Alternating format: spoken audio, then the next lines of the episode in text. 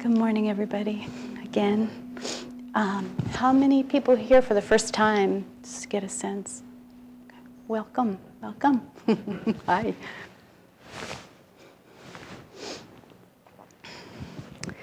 Um, I today I want to um, continue a conversation.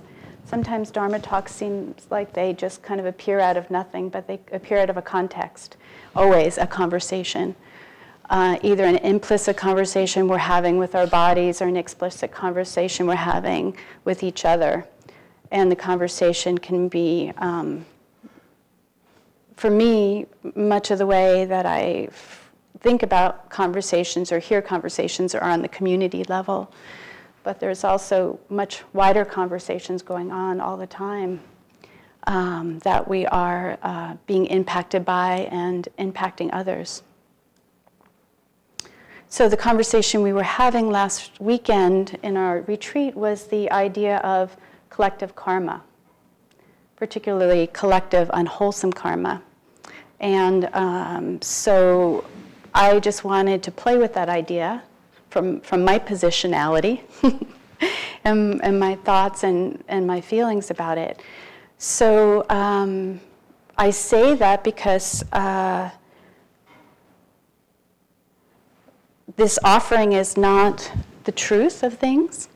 Uh, it's by nature limited um, by many different kinds of things that I can't see or feel or know um, because of uh, the limitations of my particular karmic embodiment.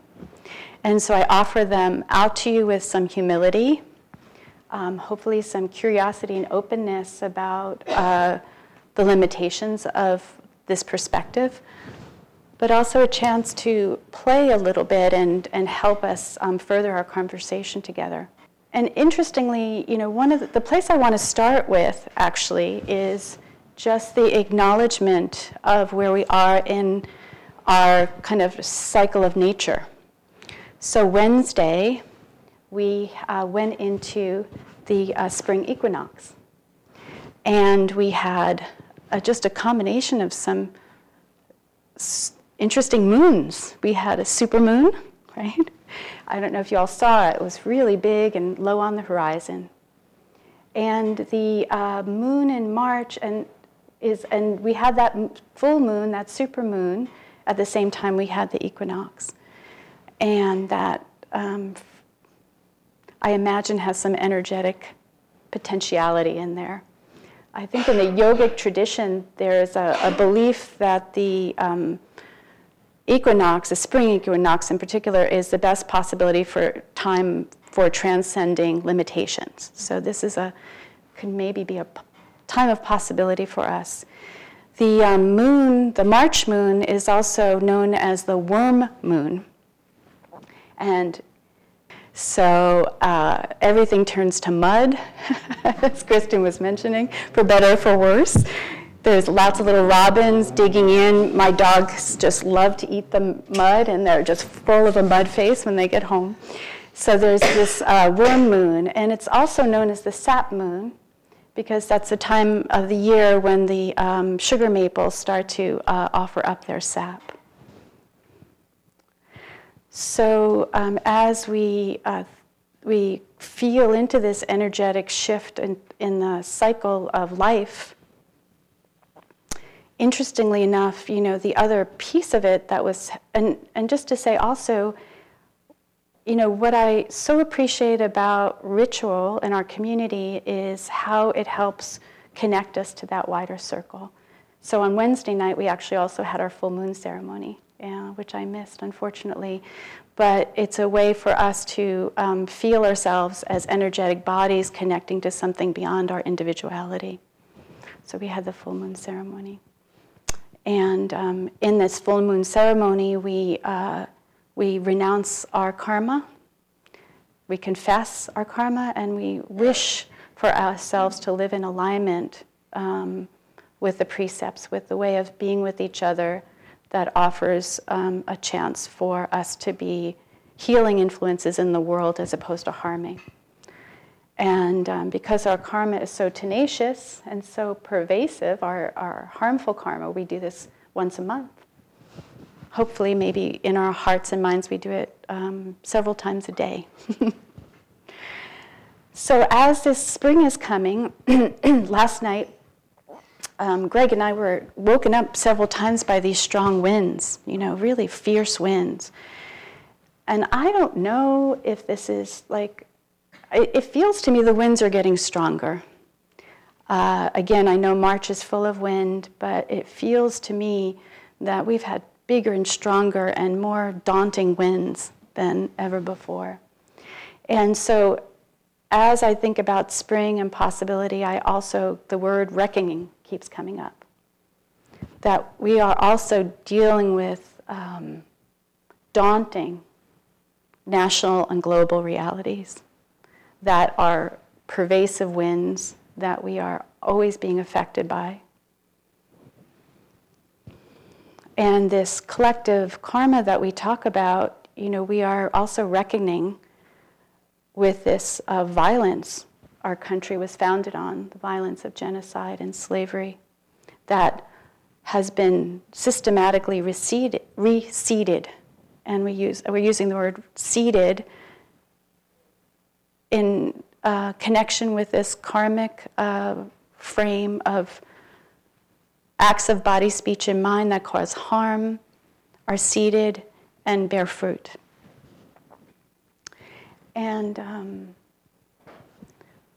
the, the, this spring possibility being sobered for me by this uh, recognition always of the climate change crisis. There was a cyclone, I don't know if you all knew about this in the beginning of March. I brought, I think, a thousand people were killed and hundreds of mi- missing, um, com- whole communities destroyed uh, in the African continent. The so it was one of the worst cyclones um, they had ever experienced.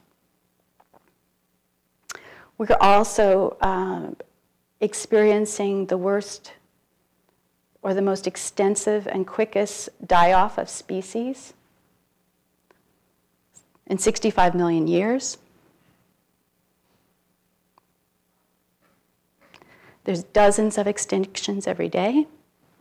And um, according to the Center for Biological Diversity, there is a possibility that 30 to 50% of all species um, may be extinct by mid century. So, uh, we're swimming in this all the time. This is not uh, separate from us. And if our hearts are at all awake, we're feeling the pain of it. And that's actually a really good thing. Because if we feel the pain of it, it means we're still uh, responsive, uh, energetic, feeling beings that, uh, that we haven't um, ki- completely shut down uh, to, to this, uh, to this uh, karmic pool that we're swimming in. And I think as long as our heart, and in Zen we say heart mind, so it's, it's, an, it's, an, it's more than just the heart area, it's the heart, mind, I'd say gut. As long as we're still awake, that's still awake and, and working in our, our bodies, uh, there is from that heart, mind, awareness, um, a, a, desire to care for ourselves and care for each other. This is what we call this uh, bodhicitta, this awakened heart mind that gets activated. I, it's actually the way we naturally are if we weren't um, so bombarded and defended because of, of all these harmful conditions. So I wanted to bring in this frame that I got super excited about. Uh, uh, Tom sent, and I think Tom is here, he sent an article um, from this uh, uh, activist. He's called this. He calls himself the selfish activist, actually, for reasons that I can try to explain. His name is Tada Hozumi. He has this uh, interesting idea of what's called this collective soma. so that um, this collective harmful karma, which is both an obstruction as well as, I think, a path to our awakened heart, that, that it isn't just an intellectual um, out there idea. That it that the ways we've internalized and replicate collective harm lives in our bodies. So things like colonialism, capital, I'll just name a few. you can add on. Colonialism, capitalism, white supremacy, human supremacy, misogyny, homophobia, transphobia, ageism, classism, ableism, all these kind of co- collective systems of harm. They are lived and carried out through our bodies, our minds, and our hearts, and in our relationships. So he, it's what he calls a cultural nervous system. You could think about like how greed, hate, and delusion are energetic bodies that further obscure our capacity to see. And I, I, I think maybe because I'm a therapist by nature, a somatic therapist, this just clicked for me. Something really clicked, and it felt not abstract, but lived. Yeah? Um, and Angel says that. She says, the tr- you know, that every one of us is deeply wounded. And so trauma because we're all part of this uh, and impacted by it in different ways, depending on our positionality. But we all are feeling the collective harm of that, of those kinds of um, systems. So Angel says every one of us is deeply wounded, and uh, and that we all have work to do around this. And these are not these are systems we've inherited. So they're not just um, in the present, but they're a result of information coming into our bodies and our nervous systems that are acted out in the present, but that also come from past. So the way Tada talks about it, he says, patriarchy, colonialism, ableism, and other forms of violent aren't, violence aren't just ideas floating in space. They are actually stuck emotional energies that are embodied as traumatized patterns in the subtle body of the cultural soma. And um, one of the reasons I appreciate this frame is that it makes sense to me. And it's a different way of, of understanding my own nervous system. you know, all of the ways we talk about studying the self, how the self shows up as an energetic force. And the way that if we look and just take on, just to play with this frame about trauma, um, when we're studying the self, we can bring this frame in and it might help us understand and maybe have some more compassion and generosity and um, capacity to work with it.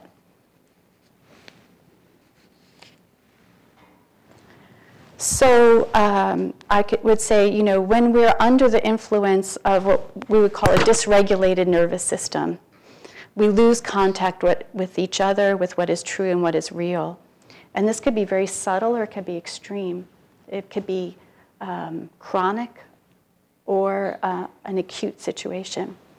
So, just for those of you who, who don't study this, here are some typical responses when we're uh, what's called dysregulated, when we're outside of this kind of quiet, clear um, mind. Uh, things feel like threats. We might um, try to control our environment because we feel threatened, right? A lot of this comes out of fear. We might have a discharged emotionality because we are, we, our bodies and minds are, are hyper aroused and we um, don't feel uh, um, we don't feel connected to something that grounds us. Uh, we may feel a desire to withdraw from the environment or shut down. Our bodies might get rigid. We might stop breathing. Uh, we, might we might move into our head and just hyper intellectualize as a way of getting away from the pain. We might become rigid in our thinking, trying to create some control um, about what's happening so much of the time underneath that there can be tremendous amounts of shame and guilt for having the for being um, it's kind of like something is happening i feel threatened I need to, I need to shrink and withdraw. I'm bad. So I, I say all this because I think it offers us the possibility that when we are negotiating um, a collective environment, which we're always negotiating, but when we are stepping up to our, our wish and our intention to not cause harm anymore, we meet. Our intention might be, I really want to be with this person. And yet our nervous system is like, um, is acting in all sorts of strange ways that keep us in opposition to our deepest vows and there's good reasons for that. You know, this is not just uh, there has been harm and violence in in, in um, so many of our experiences, and our ancestral experiences. So one thing that's really helped me is to just sit, think to myself, you know, what of this response is not just mine right now? Because if we make everything individual, we are missing a whole frame that actually might help us to see more clearly. And uh, we can begin to uh, discern what it is that has been given to us, what we've inherited, that, that isn't just a result of some problematic um, me. So, just to play with this idea a little bit, um,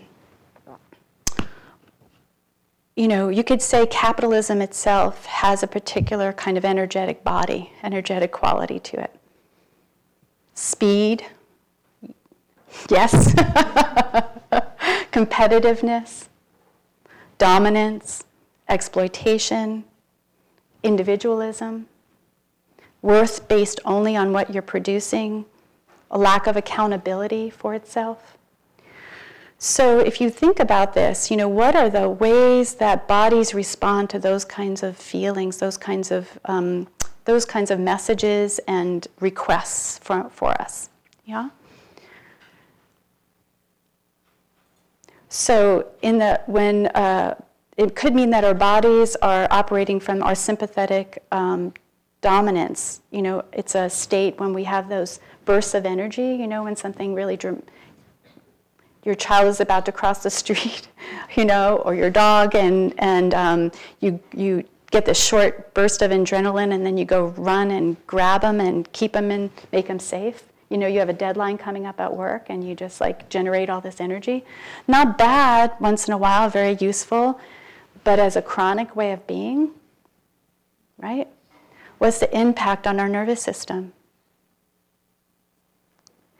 And then how do we actually try to recover from that? It's fascinating to me. People go people go out to new york city restaurants when this you know, with sound blasting out of the loudspeakers, you know, and they and they party and they want to go up, up, up, up, up, you know, and this, or we, we, we get off of work and then we do, do, do, do, or we turn on the TV and we're bombarded by violent images, which is keeping us hyper aroused. As opposed to, uh, and this is where, uh, you know, to move to practice, you know, how do we, um, activate our parasympathetic nervous system? How do we how do we move into the way of being in the world that supports a long-term low to moderate intensity you know uh, such as digesting or connecting to others in intimacy you know this uh, idea people were talking about bathing you know doing a, a, a what is it a bath in forest bath so I would say that so much of what we're doing here in this practice of Zen, in a way you can say, is allowing us to calm down enough and be clear enough to be able to be present enough to work creatively and um, skillfully with this world that we've inherited, you know, with these ways of being that have come from many different isms, uh, many different painful experiences of our ancestors who have been placed into these systems, and then um, whether from a dominant position or, uh, uh, or a position of being oppressed, um, creating harm to each other and to our own bodies and minds and hearts. So, uh, David Loy has a great article about um, karmic, social karma uh, in, the, in the current Buddha Dharma. And he says um, when it comes to the ecological crisis, Buddhist teachings do not tell us what to do, but they tell us a lot about how to do it. And so, this is what we're looking at. This is what we're doing as a community. We're learning how to do it. Uh, we don't have the answers to uh, what to do. Maybe some of us have some ideas and we'll try them out. But so much of it is about how we do it. And for me, how I do it is so much to do with the state of my own nervous system, my own energetic balance. And um, really, in a way, practice is teaching us how to be with our own bodies and, and how to uh, live another way than these isms tell us we need to live. And we have to study those isms because we don't even know how much we've inherited that. And it's when we look and say, how much of this is mine and how much of this is something larger than me. You know, in our sacred feminine workshop, we really started to like, what is this that I have inherited, that I carry in my body, that I want to put down? You know, uh, men, people who identify as male bodied, looking at like what has patriarchy done to my capacity to be with a particular experience in a way that's non-harming. So we begin to listen to what our body needs, and this is why we center zazen so much because zazen is um, one of the, I think, most powerful ways to uh, promote that parasympathetic nervous system, to have us be what we call in a window of tolerance. You know, the trauma literature is you know, when you're in your window of tolerance, things can come at you and you can kind of navigate them. You can play with them. You can be intimate with them. You can see what's going on with the other person. If we start to get too activated, we move into those hyperarousal things, those ways of being that are protective and defended. If that gets way too much, we then we start shutting down. uh, so how do we expand this window of tolerance? And the thing about practice and community is it's not like we want to just be in a safe little bubble where we don't get stimulated, because that's also problematic. That also causes harm. First of all, it's impossible. I don't know if you've tried, I've tried for a good 50 years. um, and luckily, you know, those it's almost like the whole system, the energetic collective system, is waking us up. If we've tried to find little bubbles and shut down and hide away, even if we're in denial, there is we are being acted upon. Right? This is the law of dependent co-origination. So how do we take? How do we enter into this dance in a way in which we can work well?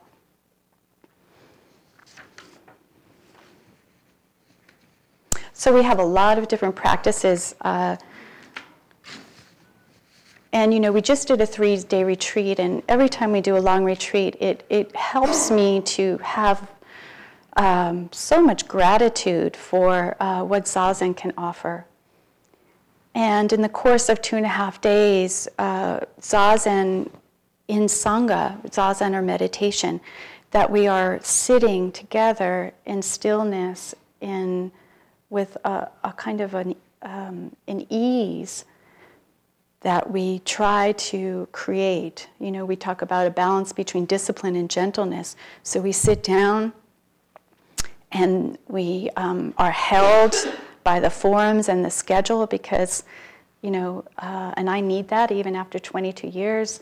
My body might get stimulated I want to jump up and go, you know, uh, make a meal or something. Not that that's bad, but there is a usefulness to being held and learning for our bodies to learn what it feels like to sit and stay with pain and not just respond in those ways that um, we uh, do when we're activated. And you can feel as an, and, and then we start to kind of be supported by the other energetic bodies in the room, always, you know, that what we could do, how many of us could sit, you know, nine or 10 periods of sitting a day without, you know, a few other bodies helping and supporting us to do that. So this creates a, a way for us to learn how to be create a different kind of nervous system and also to feel the support of other people regulating with us. You could say this is a mutual reg- regulation activity.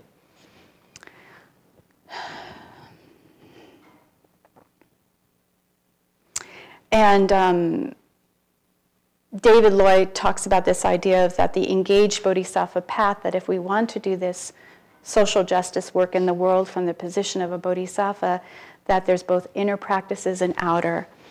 And I don't know if I could divide it up that way, but just to say so if you think about Zazen as an inner practice, that's also an outer practice.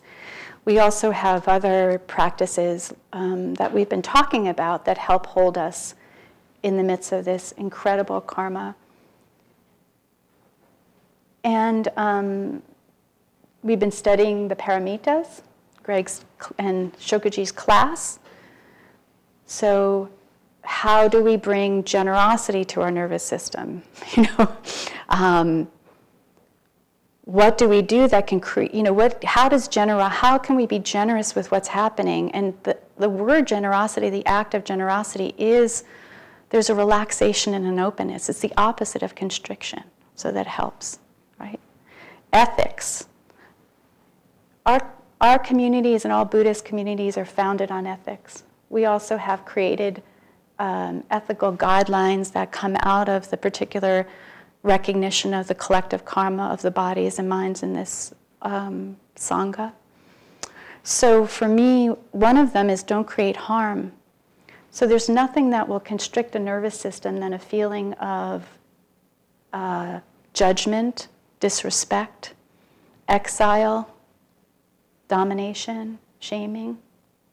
So we work and hold um, to an idea of how can we not be harmful to each other? How can we notice and work with those tendencies and um, do prohib- you know, prohibitive practices, like I will stay still and not respond out of my activation.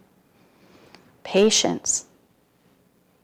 This karma, these systems have been created over many generations, over many conditions. And how do we have the patience to meet each moment with that kind of um, perspective? Because patience is like the antidote to individualism, you know? It's the antidote to think we can fix and control our environment. Starting to recognize the profound ways that this society is ageist that is connected to capitalism. You know, and so then you combine, you know, for me, gender and age and whiteness and I mean class and so you just got this whole ball of stuff, you know, but pulling it apart, like, wow, you know, these it, I'm starting to disappear here, you know. Uh, this is interesting and painful. Um, so uh, I really wanted to talk about, I have about five minutes, the most important thing for me is community. And, um, you know, how do we create an environment that allows our nervous systems to not to relax and to be with pain, but also to be more resilient and stronger and courageous? How do we transform oppressive power into spiritual power, you could say? How do we be with and be with ourselves, be with each other in a way that allows us to let go of our defenses. And you know, when we are looking at collective karma, to me, there are some things that we learn how to do to be more skillful with those um, positions. So, for example, um, holding ourselves responsible to those on the downside of our embodiment you know, that if that there is missing information from my position as a white person that I actually can't see, don't know, am swimming in, I'm trying to take responsibility for seeing, but I also need information from other people about what I'm missing or how I'm creating harm. And how do I create a nervous system that can see that without reflexively going into shame or guilt or some other unskillful thing that just creates more harm or run out the door and never come back, you know? Um, so we are we can do many different kinds of things to be with each other in a loving and liberated way and we are also teaching ourselves what um, it can feel like and how do we build and this is an organic ever evolving never static how do we build a different kind of collective karma and this is no joke and how and it, it's in the details of those little tiny things that we do or don't do together. To me, so much of this is framed on ritual, that we can't do this without ritual because it, we're too small and puny. We need wider, and ritual to me connects us to something vaster. And, you know, for the, when we do the um, refuges at the end of the night, our collective voices, we feel each other not just as this group in the room, but something even wider than that. So before I end, I wanted to read from um, a beautiful book that I love. Um, to me, it talks about our practice as, as much as any um, Buddhist book does. Uh, it's called Ritual by Malidoma Patrice Somé from his West African Dagara culture. So he wrote this very generous book to uh, those who are not from his culture. And he talks about a lot about ritual and community. And he uh, spoke, speaks about what, what he thinks um, a healthy, intentional community looks like. And I think we'll hear, hopefully, um, at least some of what we aspire to in our community. The first is unity of spirit. The community feels like an individual sense of unity, in, the community feels an indivisible sense of unity. Each member is like a cell in a body. The group needs the individual, and the individual needs the group. And notice as I'm saying these, what happens to your own nervous system as I, as I name these qualities, you know? Trust. Everyone is moved to trust everyone else by principle. There is no sense of discrimination or elitism. This trust assumes that everyone is innately well intentioned. Openness. People are open to each other unreservedly. This means that individual problems quickly become community problems. That's good. Being open to each other depends upon trust. Love and caring. What you have is for everybody. There is a sense of sharing which diminishes the sense of an egotistic behavior. To have while the others don't is an expression of your making up a society of your own. Respect for elders. They are the pillars and the collective memory of the community. They hold the wisdom that keeps the community together. They initiate the young ones, prescribe the rituals for various occasions, and monitor the dynamics of the community. And I would say um, that that is an elder position and that each person in the community is essential and holds a position and holds an offering.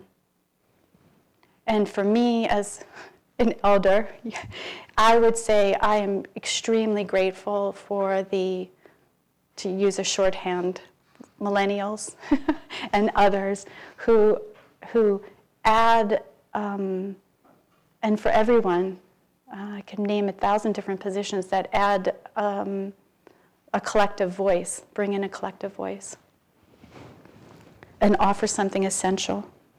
That a community that is only made up of a certain subset is anemic community, you know?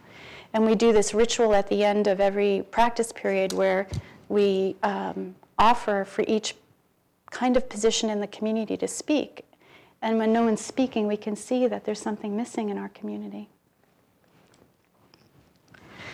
Respect for nature. Nature is the principal book out of which all wisdom is learned. It is a place where initiation happens. It is the place from where medicine comes. It nourishes the entire community. And the last is cult of the ancestors. The ancestors are not dead. They live in the spirits in the community. They are reborn into the trees, the mountains, the rivers, and the stones to guide and inspire the community. And um, what is so encouraging, and I think such an important piece when we're talking about looking at karma, is that we will never figure it out and we'll never get it all right. And he says something else that was very encouraging. I underlined it and starred it. what we need is to be able to come together with a constantly increasing mindset of wanting to do the right thing, even though we know very well that we don't know how nor where to start. So we must be willing to speak of our inabilities and our clumsiness. And our ritual must be dominated by humility. Some people call this, you know, decolonizing our minds and bodies and hearts. So, um,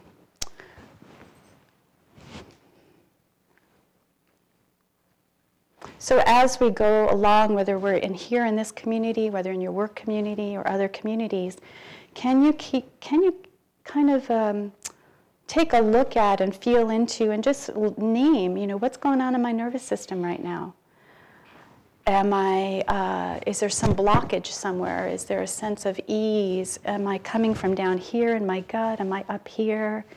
If I am, how might I use my, med- my zazen um, information? Uh, you know, can I put my hands on my belly? Think of a ball, a big bright ball behind my hands in my belly, bringing my awareness down. How do I how do I develop a capacity to be with, with this collective whirlwind? Not just of what's unwholesome, but what's wholesome. You know, for many of us, it can be equally equally overwhelming to be loved and to be connected, you know. Um, we worry about that getting taken away from us. We don't know if we can trust it. So, whatever it is, um, we are being stimulated by, you know, can we use the practice of our zazen and of our community experience to help us um, open up to the world in a different way? So, I'm over time, yes? Yes, okay. So, no time for questions, yes? No, okay. Well. I hope somebody can pick up this conversation and we can keep having it in, in all kinds of ways. And um, yes, that's it. Thank you.